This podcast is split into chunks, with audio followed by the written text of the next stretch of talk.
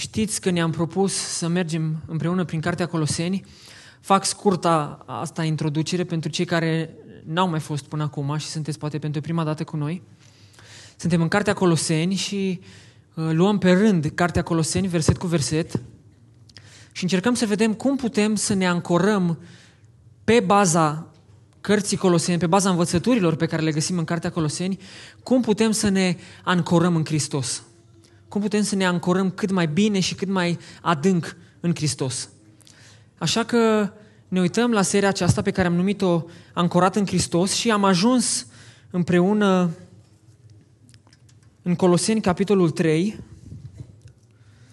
Suntem în Coloseni, capitolul 3, uh, primele 11 versete. Deci Cartea Coloseni, capitolul 3, primele 11 versete. Nu sunt multe, așa că aș vrea să le, aș vrea să le citim ca să avem o privire de ansamblu asupra textului. Dacă deci ați înviat împreună cu Hristos, să umblați după lucrurile de sus, unde Hristos stă la dreapta lui Dumnezeu. Gândiți-vă la lucrurile de sus, nu la cele de pe pământ, căci voi ați murit și viața voastră este ascunsă cu Hristos în Dumnezeu. Când se va arăta Hristos, viața voastră, atunci vă veți arăta și voi împreună cu El în slavă. De aceea, omorâți mădularele voastre care sunt pe pământ, curvia, necurăția, patima, poftarea și lăcomia, care este închinare la idoli. Din pricina acestor lucruri vine mânia lui Dumnezeu peste fiii neascultării. Din numărul lor erați și voi odinioară când trăiați în aceste păcate. Dar acum lăsați-vă de toate aceste lucruri, de mânie, de vrăjmășie, de răutate, de clevetire, de vorbe rușinoase care v-ar putea ieși din gură. Nu vă mințiți unii pe alții, întrucât v-ați dezbrăcat de omul cel vechi cu faptele lui și v-ați îmbrăcat cu omul cel nou, care se nuiește spre cunoștință după chipul celui ce l-a făcut. Aici nu mai este nici grec, nici iudeu, nici tăiere împrejur, nici netăiere împrejur, nici barbar, nici schit, nici rob, nici slobod, ci Hristos este totul și în toți. Amin. Acesta este, acesta este textul pe care îl avem în față și aș vrea să învățăm din textul ăsta și să avem înaintea noastră ideea aceasta și provocarea aceasta și anume trăiește o viață cristocentrică. Trăiește o viață cristocentrică. Adică Hristos trebuie să fie în centrul, în mijlocul vieții tale. Aș vrea să vă arăt, să vă uitați la câteva imagini, două, și să vedem dacă știți ce înseamnă sau la ce ne referim, ce ilustrează imaginile astea. Puteți să vă cam dați seama despre ce e vorba? Cortul întâlnirii. Unde era el așezat, cortul întâlnirii? În tabăra lui Israel. În mijloc. În mijloc.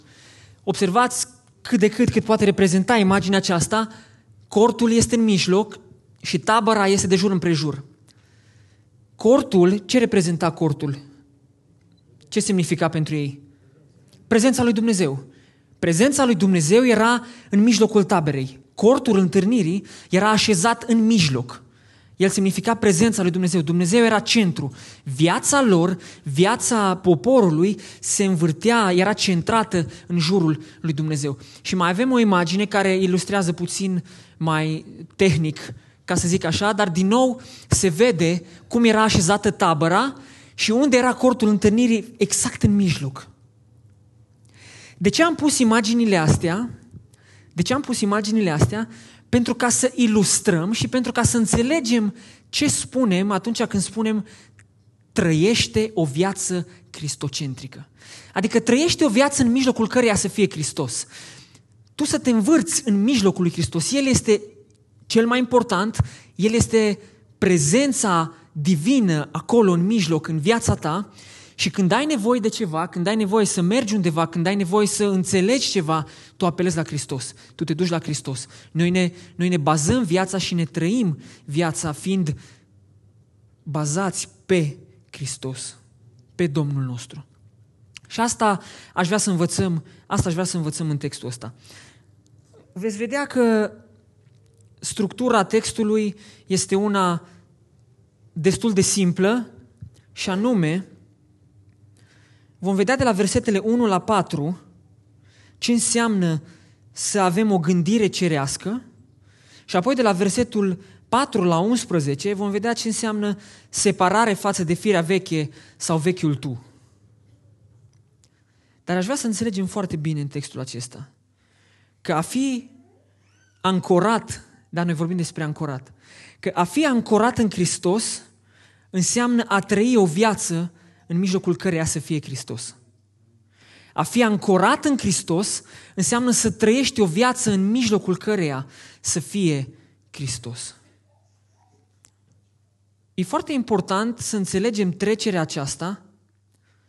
Știți că până acum, noi când ne-am uitat la Coloseni, am vorbit despre primele două capitole care scoteau în evidență mai multă doctrină. Erau despre mai multă doctrină. Trecând de la capitolul 3 încolo, capitolul 3 și capitolul 4, vorbim despre niște lucruri mai practice. Și observați chiar din felul în care am citit textul acesta că este o, aplica- o aplicație mai evidentă, lucrurile se aplică într-un mod mai clar, sunt lucruri mai practice în locul acesta decât în versetele pe care le-am citit până acum. Așa că haideți să ne uităm la prima parte, la ceea ce înseamnă o gândire cerească. Eu mă ancorez în Hristos, eu dau dovadă că Hristos este în centrul vieții mele, prin cel puțin aceste două aspecte, da? Gândire cerească și pe următorul îl vom vedea când ajungem la, la momentul potrivit de la versetul 4 încolo. Haideți să ne uităm, să începem cu primul verset și să vedem ce înseamnă să avem o gândire cerească. Și e foarte important, versetul acesta 1 și 2 ne scot în evidență că o gândire cerească se vede prin două aspecte foarte importante. Versetul 1. Umblați după lucrurile de sus. Și versetul 2. Gândiți-vă la lucrurile de sus.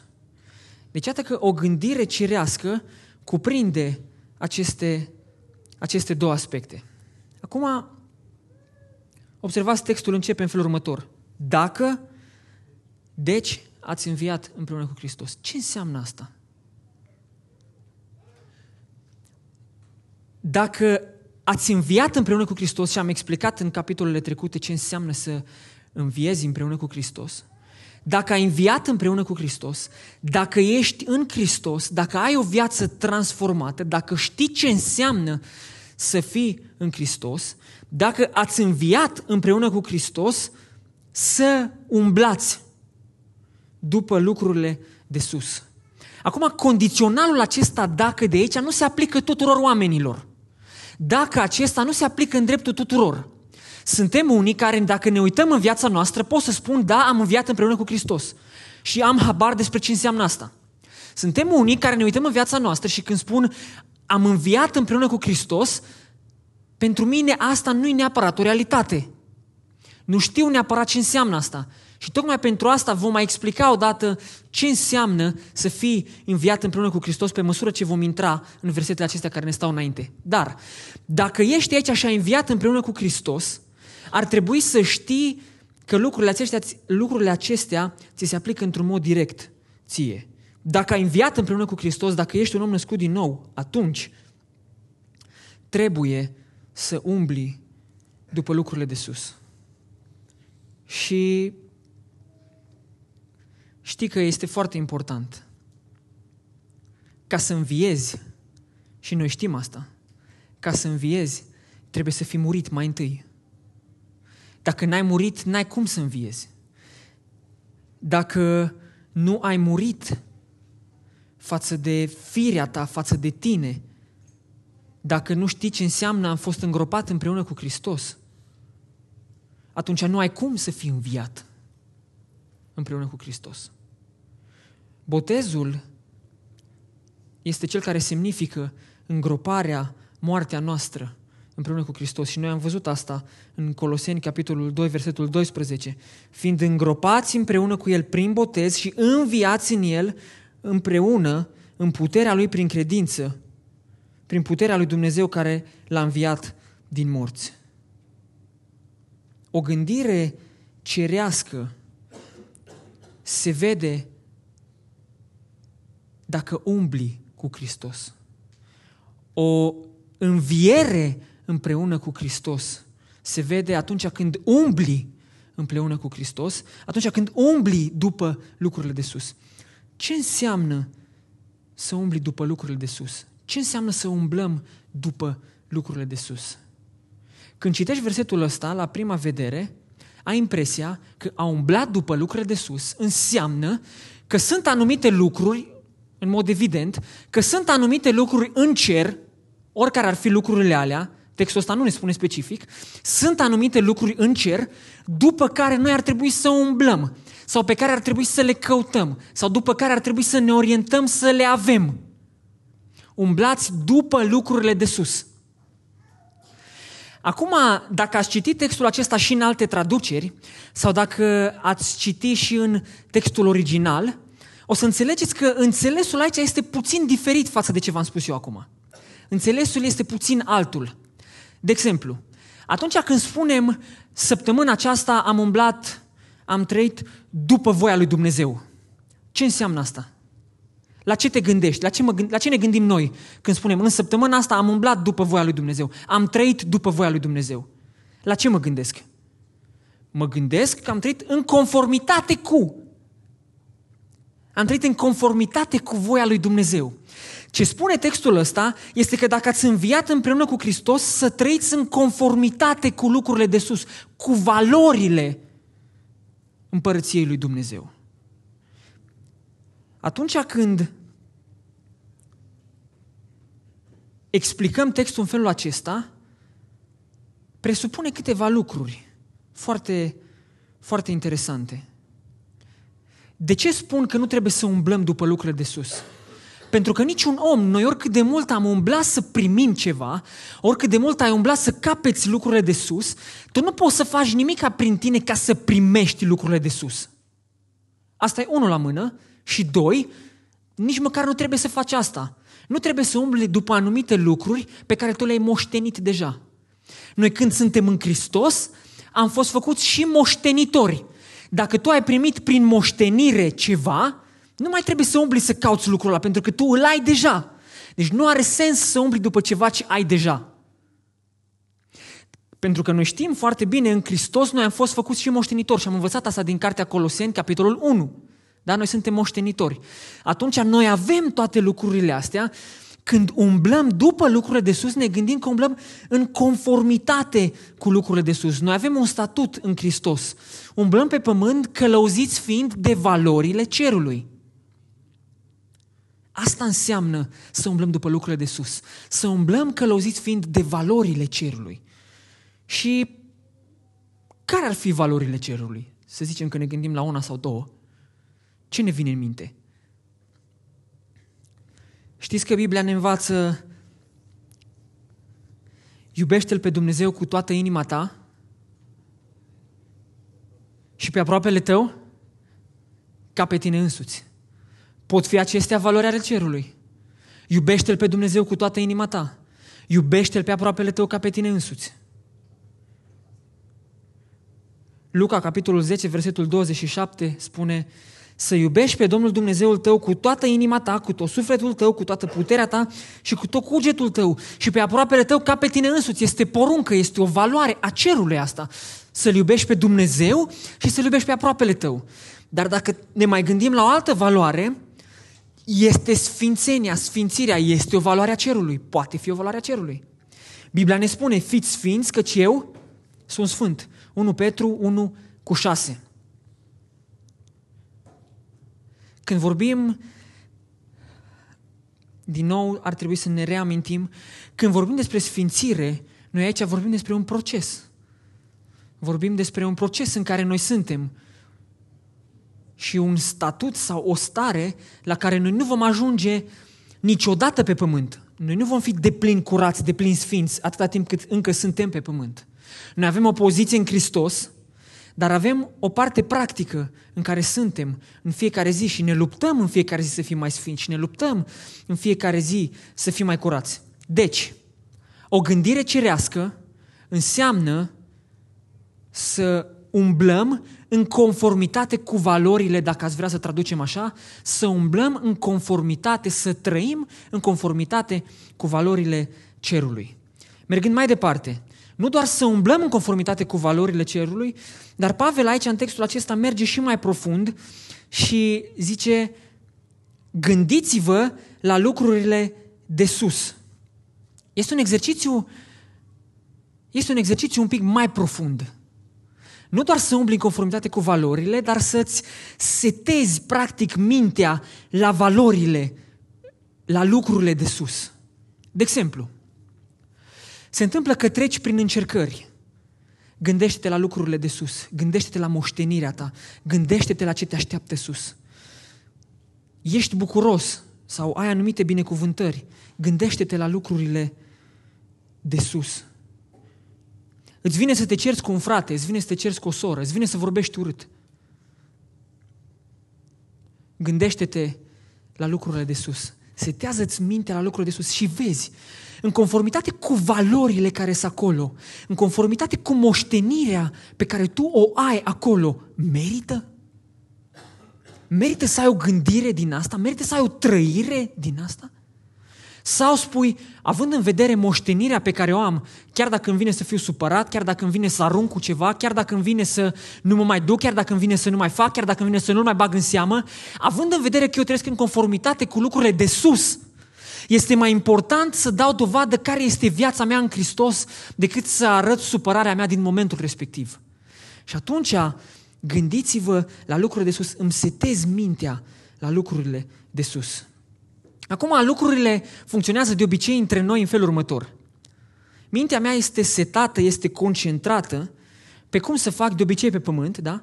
Pe cum să fac cât mai multă avere, poate, cum să câștig cât mai mulți bani, uh, cum să predic mai bine, cum să fac să cânt mai bine, cum să fac să fiu un primitor la standul Connect cât mai bun și așa mai departe, da? Mintea mea este setată pe lucrurile astea, mă gândesc la lucrurile astea. Ce-ar fi să luăm lucrurile puțin invers? Ce-ar fi ca mintea noastră să fie setată pe Hristos și împărăția Lui? Mintea noastră să fie setată pe valorile cerului, pe o trăire după voia lui Dumnezeu și apoi să vină lucrurile celelalte.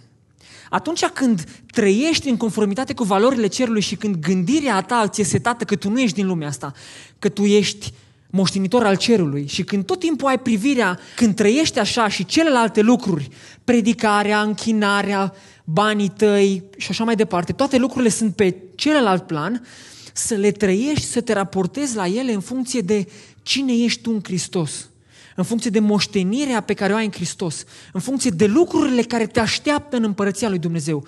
Cum te vei raporta la ele atunci? Când trebuie să primești un om bine, și te concentrezi cum să fac, cum să pregătesc toate lucrurile, cum să, cum să pun toate lucrurile, gândește-te cum l-ar primi Domnul Isus Hristos pe omul ăsta.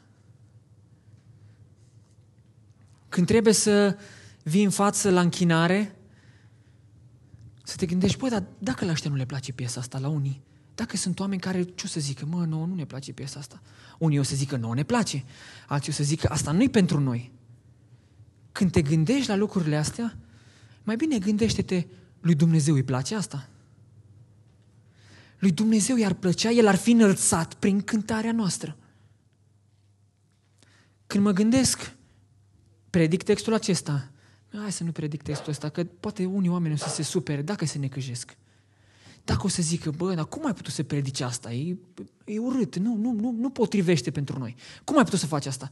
Nu mai bine te gândești, lui Dumnezeu i-ar plăcea să spun cuvintele alea, lui i-ar plăcea să predic lucrurile astea. Și dacă lui ar plăcea, atunci mă duc și predic și cânt și primesc oamenii și fac având în vedere lucrurile care îi plac lui Dumnezeu mai întâi, având gândirea, mintea mea setată la lucrurile și la valorile, la valorile de sus la valorile lui Dumnezeu.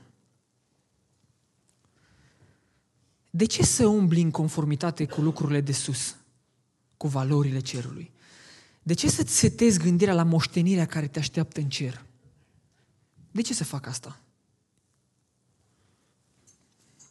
Versetul 3. Căci voi, ați murit. Și viața voastră este ascunsă cu Hristos în Dumnezeu. De ce să setezi mintea la lucrurile de sus? În primul rând, pentru că tu ai murit. Și știți, Galaten 2 cu 20. Am fost răstignit împreună cu Hristos și trăiesc, dar nu mai trăiesc eu, ci Hristos trăiește în mine. Tu, practic, ai murit față de vechea ta fire, față de tine. Tu ai murit. Și argumentul lui Pavel este gândiți-vă la lucrurile de sus. De ce? Pentru că voi sunteți de fapt niște oameni morți față de lucrurile lumii la care ați putea să vă gândiți sau față de lucrurile lumii la care ați vrea să vă gândiți voi. Nu vă mai gândiți la ele, nu mai trăiți în conformitate cu valorile acestei lumi. De ce? Pentru că voi ați murit față de ele și ați înviat împreună cu Hristos și ați dat dovadă că ați făcut asta fiind îngropați împreună cu El prin botez și înviați la o viață nouă. Fiind așa, noi trebuie să trăim așa. Și în al doilea rând, pentru că tu ai murit, și în al doilea rând, pentru că viața ta este ascunsă cu Hristos în Dumnezeu. Aș vrea să vă întreb, vedeți cheia asta de la mașină? Acum mai vedeți? De ce? Că am ascuns-o. E evident, nici nu are rost să povestim. Ceva ascuns nu se vede. Ceva ascuns nu se vede. Când viața ta este ascunsă cu Hristos în Dumnezeu, acel tu, firea aceea ta, valorile acelea ale tale, păi mie îmi spui, cred că nu știe cine eu. Acel tu nu se mai vede. Nu mai ai loc. Nu, nu, nu se poate să te mai vezi. De vreme ce tu ești ascuns în Dumnezeu. Pentru că ai murit împreună cu Hristos. De aceea, viața noastră este ascunsă cu Hristos în Dumnezeu, la nașterea din nou, datorită jerfei lui Hristos. Atunci se întâmplă ascunderea asta. Viața noastră a fost ascunsă cu Hristos în Dumnezeu, la nașterea din nou, datorită jerfei lui Hristos.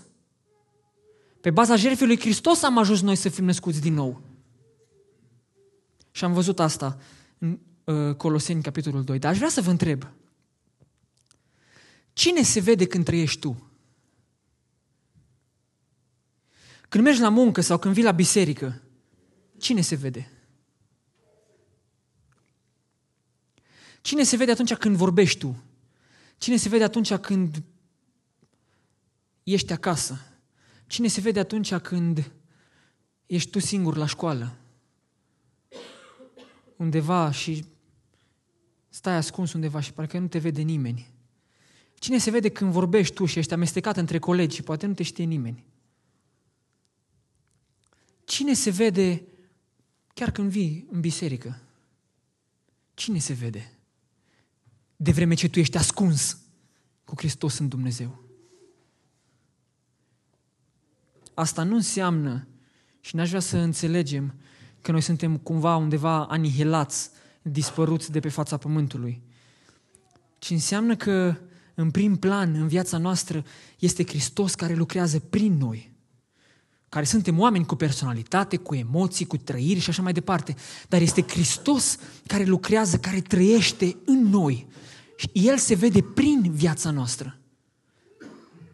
Aș îndrăzni să încerc să-mi imaginez cum ar trebui să se vadă o biserică, cum ar trebui să trăiască sau să se poarte o biserică care este ascunsă în Dumnezeu. O biserică în care să se vadă doar Hristos e înălțat doar Hristos să se vadă. Cum ar trebui să arate o astfel de biserică? De asta motivația, și observați, mie îmi place că Pavel tot timpul își susține argumentele și și le motivează. El nu spune, ai murit împreună cu Hristos, da, atunci gândește la lucrurile de sus și trăiește în conformitate cu valorile cerului. Și ar fi suficient să-ți spun asta. Și ar fi suficient să ai argumentul de ce să fac asta, pentru că tu ai spus cu gura ta că ai murit împreună cu Hristos. Și Apostolul Pavel vine și îți mai dă într-una de argumente și într-una spune ca să parcă, parcă să te convingă, parcă să ne facă să înțelegem, oameni buni, viața noastră este ascunsă, ea nu se mai poate vedea. Nu mai trebuie să se vadă, ci trebuie să se vadă valorile lui Hristos. Trebuie să se vadă cuvântul lui. Trebuie să se vadă cum trăiesc eu cuvântul lui Hristos. Cum trăiesc eu viața mea cristocentrică. Cum se vede Hristos în mijlocul vieții mele. Nu eu în mijlocul vieții mele. Și merge mai departe. Versetul 4. Când se va arăta Hristos viața voastră, atunci vă veți arăta și voi împreună cu El în slavă.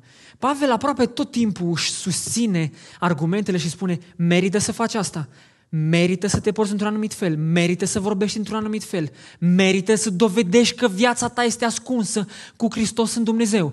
Și tot timpul el la toate astea spune da. De ce? Pentru că voi aveți o moștenire. Pentru că voi veți ajunge exact versetul 4, când se va arăta Hristos viața voastră, atunci vă veți arăta și voi împreună cu El în slavă. Pentru că vă veți arăta și voi în cer. Pentru că veți ajunge și voi să mergeți în cer. Și ăsta e argumentul. Viața noastră este pe deplin legată de Hristos. De asta spun să trăim o viață cristocentrică. Observați, când El a murit, a murit și noi. Când El a înviat, am înviat și noi. Când El se va arăta în cer, ne vom arăta și noi împreună cu El. Și acum o să afișăm Galaten 2 cu 20, ca să avem o dovadă clară. Am fost răstignit, când spun că am murit, mă refer la asta. Am fost răstignit împreună cu Hristos și trăiesc. Dar nu mai trăiesc eu, ci Hristos trăiește în mine. Și viața pe care o trăiesc acum în trup, o trăiesc în credința în Fiul lui Dumnezeu, care m-a iubit și s-a dat pe sine însuși pentru mine. Viața mea nu se mai vede, Hristos trăiește în mine. Și uh, 1 Ioan aș vrea să citim, aș vrea să citim un verset din 1 Ioan, capitolul uh, 3, versetul 2, spune așa, Prea iubiților, acum suntem copii ai lui Dumnezeu și ce vom fi, nu s-a arătat încă. Dar știm că atunci când se va arăta El, vom fi ca El. Vă, vă dați seama ce, ce, cuvinte, ce cuvinte sunt versetul ăsta? Atunci când se va arăta El, vom fi ca El pentru că îl vom vedea așa cum este. Asta este nădejde, asta este speranța noastră. Vom fi ca El, ne vom arăta, vom fi împreună cu El în cer și te întrebi, merită să trăiesc toate lucrurile astea, să mă chinui, să mă lupt, să... Nici măcar nu încape să spui problema asta. Tu ai fost făcut moștenitor al cerului. Când ai fost făcut moștenitor al cerului, când ai fost îngropat împreună cu Hristos și înviat la o viață nouă, când s-a întâmplat asta în viața ta, tu prin natura ta trăiești diferit. Prin natura ta te porți altfel, prin natura ta de copil de Dumnezeu vorbești altfel și te gândești la lucrurile de sus și te ancorezi în lucrurile de sus. Nu stai cu Dumnezeu la masă, Doamne, pe mine de ce mă treci prin situațiile astea? Merită? Nu ți se pare că un pic cam ești nedrept? Nu ți se pare că un pic cam lucrurile nu merg bine? Și te pui cu Dumnezeu la discuții și începi să argumentezi cum că Dumnezeu ar fi nedrept față de tine. Scriptura ne învață foarte clar. Când se va arăta Hristos, asta vom primi, asta vom câștiga, la asta vom ajunge. Viața voastră, atunci vă veți arăta și voi împreună cu El în slavă. De aceea, pentru că ați murit, pentru că viața voastră este ascunsă cu Hristos în Dumnezeu, pentru că voi vă veți arăta împreună cu Hristos în slavă, de aceea omorâți mădularele voastre care sunt pe pământ. Și aici trecem de la o gândire cerească, trecem la separarea față de firea veche. Deci noi dovedim da, că, că trăim o viață cristocentrică, în mijlocul căreia este Hristos, având o gândire cerească pe de o parte și separându-ne față de firea veche pe de altă parte. Și acum versetele acestea de la 5 la 11 sunt caracterizate, o să vedeți, de două negații majore. În primul rând, omorâți mădularele voastre și în al doilea rând, lăsați-vă sau scăpați de, versetul 8. Vom vedea specific când vom ajunge acolo. Versetul 5, evident, omorâți mădularele voastre care sunt pe pământ. Și aici dă o listă. curvia, necurăția, patima, poftarea, lăcomia, care este închinare la idoli. Acum, toată lista aceasta accentuează păcate dintr-o anumită categorie. Când te gândești la toate lucrurile astea, curvie, necurăție, patimă, poftărea, sunt păcate din, din anumite categorie. Și când te uiți la lista asta cu păcate în trup versus cealaltă listă din versetul 8, care accentuează alte păcate pe care noi le putem face cu gura noastră, vorbind, te întrebi de unde vin? Ce se întâmplă de fapt? Este un concept în teologie întâlnit destul de des care spune trebuie să devii ceea ce ești. Voi ați murit, deci sunteți morți, atunci trăiți așa. Voi ați înviat împreună cu Hristos, viața voastră este în Hristos, atunci trăiți așa. Dacă tu ești mort față de păcatele acestea, față de viața aceasta, față de viața veche, față de păcatele acestea care intră în lista unor păcate sexuale, dacă ai murit față de viața asta, atunci trăiește așa. Dacă tu ești director de magazin, trăiește ca și director de magazin. Dacă tu ești predicator sau cântăreț sau manager sau medic sau orice altceva, atunci trăiește așa. Nu te purta ca și când ai fi ceva așa care neimportant. Domnule, ce, ce muncești? Sunt uh, senator. Domnule, și atunci de ce te porți așa ca și cum ai fi un om care face o muncă mult mai de jos? Păi știi cum îi... Nu este cazul să fii smerit atunci când nu trebuie să fii smerit. Fii smerit atunci când trebuie să fii smerit și fii cine trebuie să fii atunci când trebuie să fii. Fii copil de Dumnezeu. Tu trebuie să fii copil de Dumnezeu și fii așa. Trăiește așa. Nu e cazul să fii smerit într-o situație. Cine? Știi, eu sunt copil de Dumnezeu, sunt născut din nou, dar... Omule, ești copil de Dumnezeu. Când ești copil de Dumnezeu, nu trăiești așa. Nu te târăști în fiecare zi ca și cum, da, de da, de mai prind și eu o zi. Trăiești diferit, trăiești la un alt nivel, trăiești după alte valori. Trăiești conștient fiind ce moștenire ai și cine ești tu în Hristos. Și atunci, când vine vorba despre omorâți mădularele voastre care sunt pe pământ, noi avem puterea să facem asta. Putem să le dăm la o parte de tot. Faptul că suntem ascunși în Dumnezeu înseamnă că avem puterea să facem asta. Lasă-le acolo, lasă mădularele alea acolo. Nu te mai gândi la ele, nu te mai apropia de ele, nu mai fă păcatul ăla. Dă la o parte. Romani, capitolul 6, versetul 19, spune în felul următor. Vorbesc omenește din pricina neputinței firii voastre pământești. După cum odinioară v-ați făcut mădularele voastre, roabe ale necurăției și fără de legii, așa că să vârșați fără de legea, tot așa acum trebuie să faceți mădularele voastre roabe ale neprihănirii, ca să ajungeți la sfințirea voastră. Noi nu mai datorăm nimic păcatului. Nu mai datorezi nimic diavolului. Nu-ți mai folosi mădularele tale, nu-ți mai folosi mintea ta, nu-ți mai folosi trupul tău, nu-ți mai folosi gândirea ta. Nu ți le mai folosi toate astea în folosul păcatului, ci fă-le roabe lui Hristos. Adu-te pe tine aici în fața bisericii, vino aici și adu-te aici și spune, da, vreau să-L slujesc pe Hristos. Cu mâinile mele ce pot să fac? Vreau să fac, dar fac pentru Hristos. Cu mintea mea vreau să fac, dar orice fac, aș vrea să fac pentru Hristos. Cu gura mea, cu gândirea mea, cu vorbele mele, aș vrea să fac, dar aș vrea să fac pentru Hristos. De aceea nu mai dați în stăpânirea păcatului mădularele voastre. Astea trebuie să fie omorâte. Când spui omorât, un, când omor ceva, e mort. Un om mort e mort, ăla nu mai mișcă, nu mai face, nu mai vorbește, nu mai poți să faci nimic cu el. De aceea când spune să omorâm mădularele astea, asta înseamnă să nu se mai vadă, să nu mai existe în viața noastră așa ceva. Omorâți mădularele voastre care sunt pe pământ.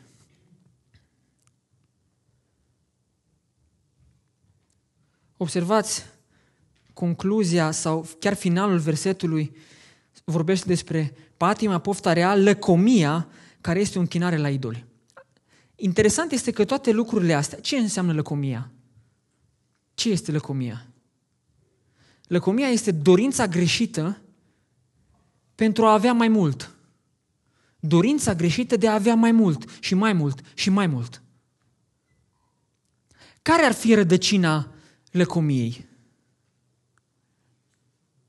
Rădăcina lăcomiei ar putea fi nemulțumirea. Nu sunt mulțumit. Nu sunt mulțumit cu prietenii pe care am. Nu sunt mulțumit cu biserica pe care o am. Nu sunt mulțumit cu familia pe care o am. Și ce dacă? Mă duc și în caut alta. Nu sunt mulțumit cu predicatorul pe care îl aud. Și ce dacă?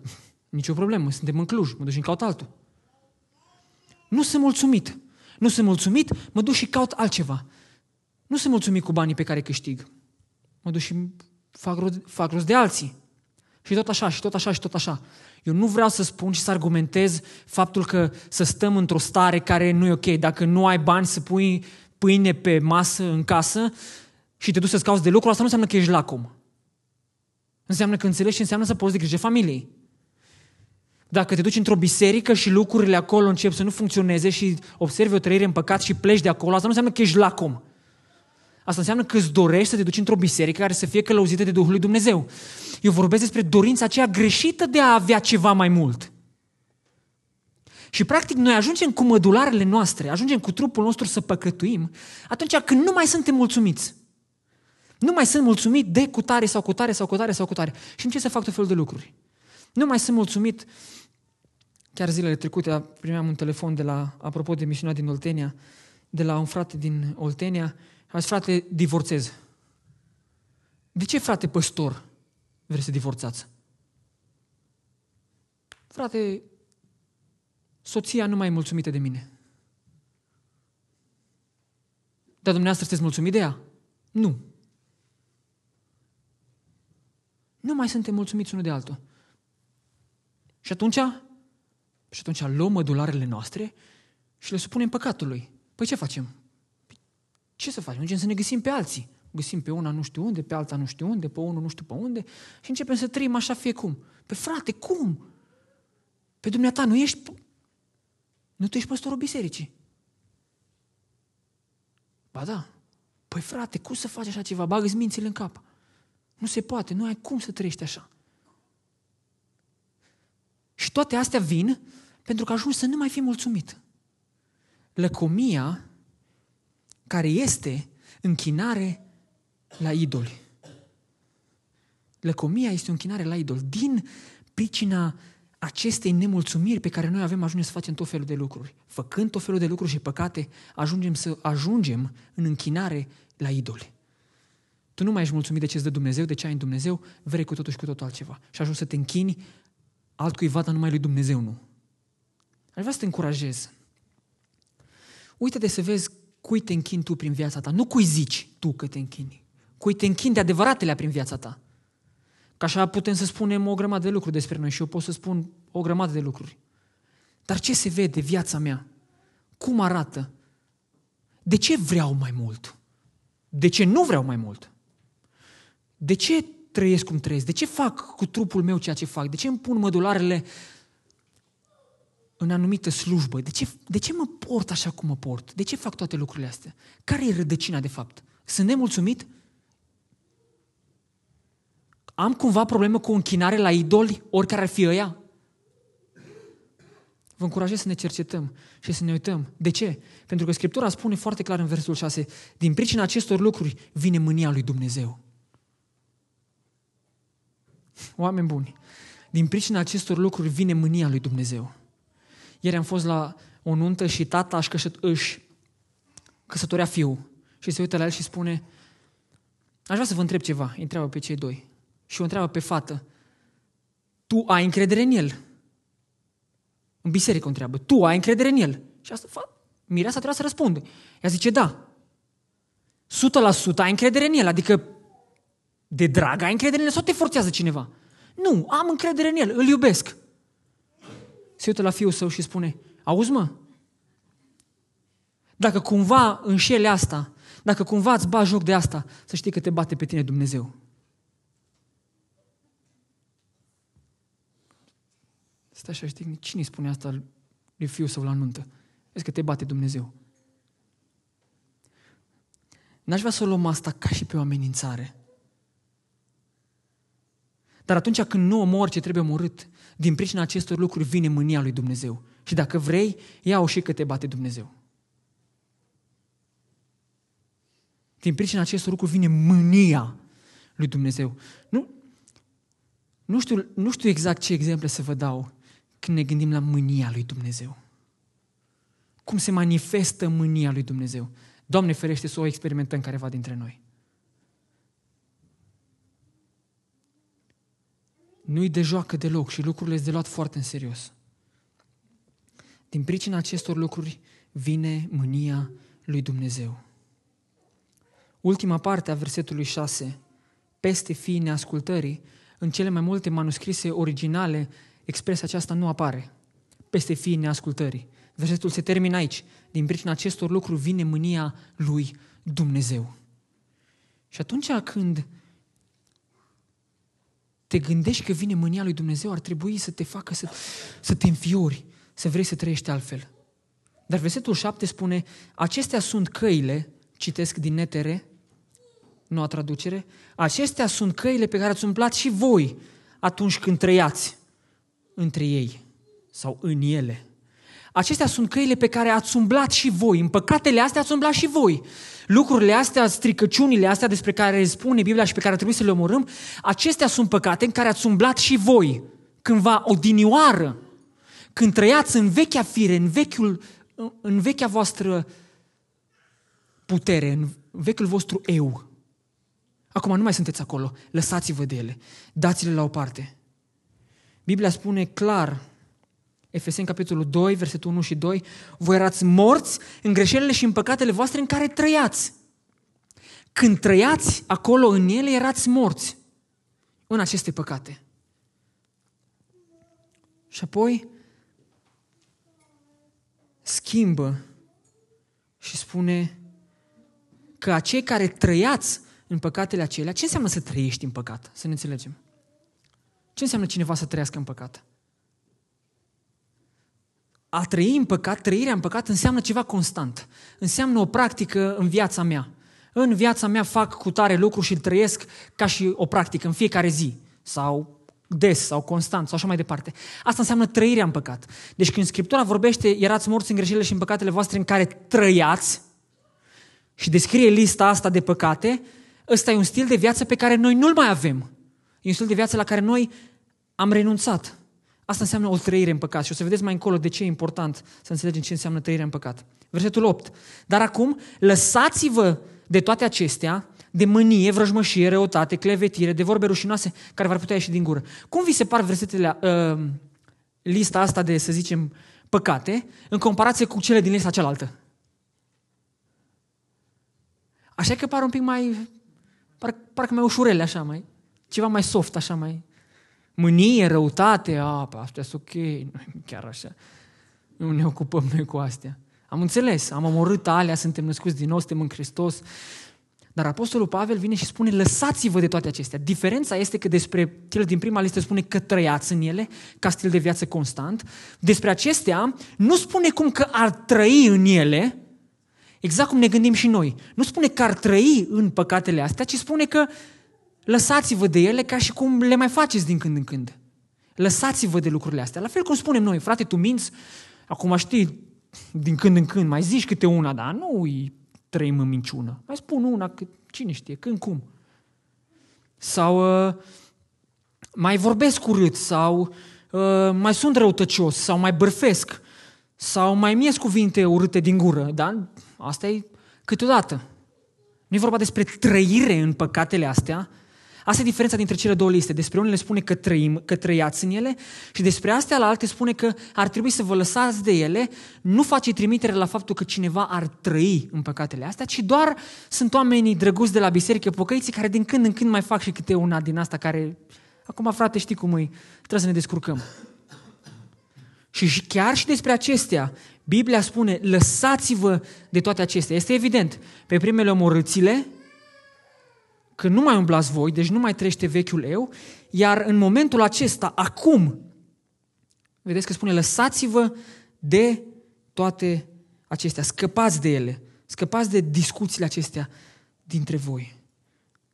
Cam ce păcate ar, ar putea fi astea? Unde s-ar încadra? Mânie, vrăjmășie, răutate, clevetire, vorbe rușinoase, care v-ar putea ieși din gură.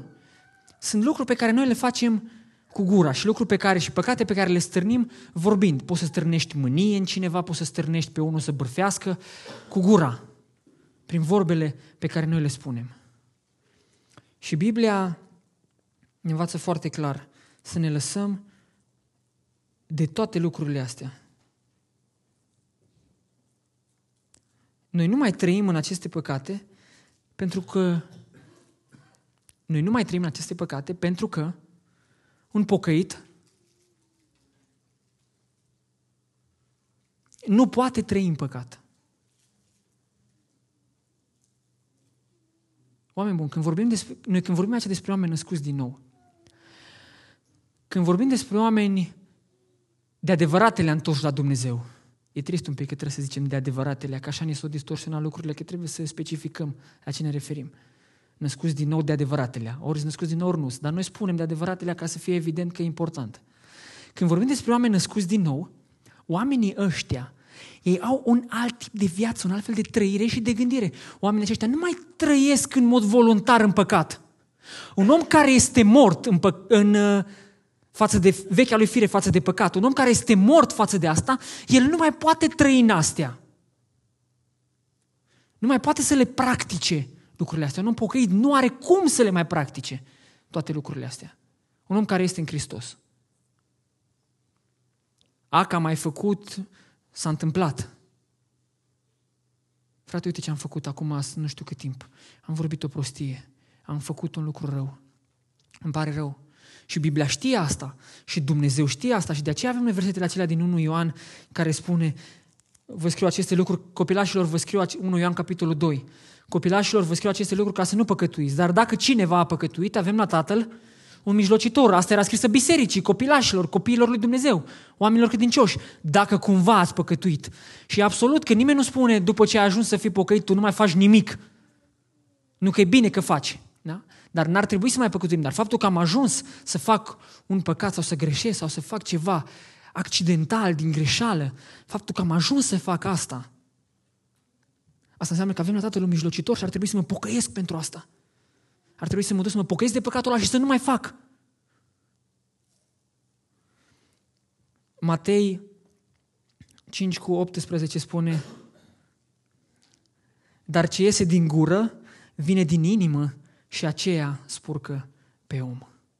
Iată că lucrurile pe care le vorbim ne vin din inimă. Dintr-o inimă poate cu probleme dintr-o inimă poate nemulțumită. Dintr-o astfel de inimă vin lucrurile acestea rele. Și apoi mergem mai departe, dar acum lăsa uh, versetul 9. Nu vă mințiți din nou păcat care face parte din lucrurile pe care noi le spunem cu gura. Nu vă mințiți unii pe alții, întrucât v-ați dezbrăcat, din nou argument, nu vă mințiți unii pe alții. De ce? Pentru că v-ați dezbrăcat de omul cel vechi, pentru că voi sunteți oameni noi în Hristos. Nu vă mințiți unii pe alții, întrucât v-ați dezbrăcat de omul cel vechi și faptele lui și v-ați îmbrăcat cu omul cel nou care se nuiește spre cunoștință. Biblia vorbește foarte clar în Efeseni, capitolul 4. De aceea, lăsați-vă de minciună, fiecare să spună aproape lui său adevărul. Pentru că suntem mădulare unii altora. Minciuna întotdeauna o să atragă după ea alte minciuni. Ai spus una, trebuie să mai spui una. Ca să te scoți. Și trebuie să tot spui și faci păcat înainte lui Dumnezeu. Și nu uitați, niciun fel de păcat, că ai omorât pe cineva, că ai mințit pe cineva, niciun fel de păcat nu poate intra în prezența lui Dumnezeu. De aceea, Scriptura e foarte clară. Lăsați-vă de minciună. Nu fi laș. Din potrivă, fii gata să plătești prețul spunând adevărul. Când n-ai curaj să spui adevărul, mai bine spui o minciună. Și dai dovadă că ești un om laș încerci să o strecori pe undeva, să o, să o îndoi pe undeva, ești laș. Nu ești gata să plătești prețul adevărului. Când spui adevărul, câteodată este de plătit un preț. Dacă o să se supere pe mine, dacă o să zică că nu știu cum, dacă o să zică că... Dar ai spus adevărul. Ai spus adevărul în dragoste. Și Scriptura e foarte clară. Nu vă mințiți unii pe alții. Credinciosul se noiește în fiecare zi după chipul celui ce l-a făcut. Gândiți-vă la lucrurile astea. Care sunt lucrurile alea mici pe care le spunem noi? Mai spun câte o minciunică, dar scap că mă duc acasă și îmi cer iertare. Mai fac câte ceva rău, da? Scap repede, mă rog și am terminat povestea. Haideți să ne cercetăm viețile înaintea lui Dumnezeu și să înțelegem. Nu putem trăi așa. Nu ne putem purta oricum. Mai sunt lucruri în care trăiești, deși ar fi trebuit să le omori de mult? Omoară-le. Sunt lucruri de care trebuie să te lași, de care nu te-ai lăsat încă, de vorbiri, cine știe pe unde, despre tot felul de alții, de bârfe, de clevetiri. Caută să vezi care e rădăcina la toate astea. Este ceva nemulțumire? Ceva nu-ți ajunge? Ceva nu-ți convine? Gândește-te la lucrurile astea, lasă-te de ele. Pentru că Scriptura când vorbește din pricina acestor lucruri vine mânia lui Dumnezeu, ăsta chiar e adevărul. Chiar vine mânia lui Dumnezeu. Și Scriptura se termină, versetul 11, Aici nu mai este nici grec, nici iudeu, nici tere împrejur, nici netere împrejur, nici barbar, nici schid, nici rob, nici slobod, ci Hristos este totul în toți. Ce vrea să spună versetul acesta? Adică toate reglementările astea, toate cuvintele astea pe care le-am auzit până acum, astea nu sunt pentru o anumită categorie de oameni. Ăia care vă duceți la biserică, omorâți. Ăia care nu vă duceți, vedeți-vă de treabă. Ăia care sunteți angajați, omorâți. Ăia care nu sunteți angajați, nu omorâți. Nu. Aici Scriptura vorbește despre oamenii născuți din nou, în care Hristos este totul și în toți. Având în vedere că Hristos este totul și în toți, când vorbim despre oamenii ăștia credincioși cărora le scrie Pavel și când vorbim și despre noi, când vorbește Biblia despre asta, Hristos lucrează la fel în toți. La fel trebuie să ne purtăm toți, la fel trebuie să ne lăsăm toți de păcat, la fel trebuie să omorâm toți mădularele noastre pe care nu le-am omorât deja, la fel trebuie să ne setăm toți gândirea la lucrurile de sus, la fel trebuie să umblăm toți după lucrurile de sus, nu doar unii. Ăsta e blond, el trebuie așa, ăsta nu, că face... Ăsta dacă e predicator, ăsta trebuie să fie mai curat. Ăsta, frate, trebuie să fie. Noi, noi nu. Noi suntem pe, la ușă, nu e așa de important. Nu există așa ceva. Fix asta explică cuvântul aici. Indiferent cine ai fi, că ești la ușă, că ești în parcare, că ești la închinare, că stai în biserică, că ești un simplu membru, indiferent ce lucrare ai pe care o faci, Hristos este și în tine și versetele astea ți se aplecă și ție. Toți trebuie să trăim așa. Toți trebuie să ne lăsăm de lucrurile astea. Aș vrea să vă întreb, să vă pun două, trei întrebări spre final. Gândiți-vă la ele. Poate, poate cercetarea asta pe care vă face Duhul lui Dumnezeu ajută să aplicăm ceva, ajută să schimbăm cumva lucrurile în viața noastră. Gândește-te este gândirea ta una cerească? Și când am explicat ce înseamnă să ai o gândire cerească, când te uiți la valorile cerului, le trăiești tu? Gândește-te la asta. Cât de mult îl iubești pe Dumnezeu? Foarte mult. Serios? Cât de tare se vede asta în relația ta pe care o ai cu El? Îl iubești pe fratele tău? Foarte mult. Cum se vede asta în mod practic? Dragostea ta față de fratele tău. Ai venit când te-ai rugat ultima dată pentru el? Când l-ai sunat ultima oară să-l întrebi, frate, ești, am auzit că nu te simți bine, ești ok? Îmi pasă de tine, așa am învățat, așa știu din Biblie, ar trebui să ne pese unii de alții. Te-ai separat tu față de păcat? Să știți că dacă am învățat un lucru slujind printre tineri, am văzut că ne putem preface foarte bine. Poți să fii îmbrăcat frumos, poți să fii cu atitudine de respect, bine așezat, bine la locul tău, pace, să rămână, ce faceți, cum sunteți, bine. Dar în spate, tu știi ce vezi acasă, tu știi cu cine vorbești, tu știi ce scrii, tu știi ce faci cu banii, tu știi cum vorbești cu copiii, cu soția, tu știi toate astea dar un comportament frumos se vede, l-ai afișat. Te-ai separat tu față de păcat? Dacă nu, te încurajez, roagă-L pe Domnul Iisus Hristos să facă asta în viața ta. Separarea față de păcat, n-ai cum să o faci singur. Ești mort în greșelile și în păcatele tale. și fiind mort în greșelile și în păcatele tale, singura șansă pe care o ai este să înviezi împreună cu Hristos. Să vii la viață împreună cu Hristos. Vrei tu să vii la viață împreună cu Hristos? Nu uita, noi trebuie să trăim, eu trebuie să trăiesc ceea ce sunt. Trebuie să trăiești ceea ce ești. Ești în Hristos, trăiește în Hristos. Ești mort față de păcat, trăiește ca mort față de păcat.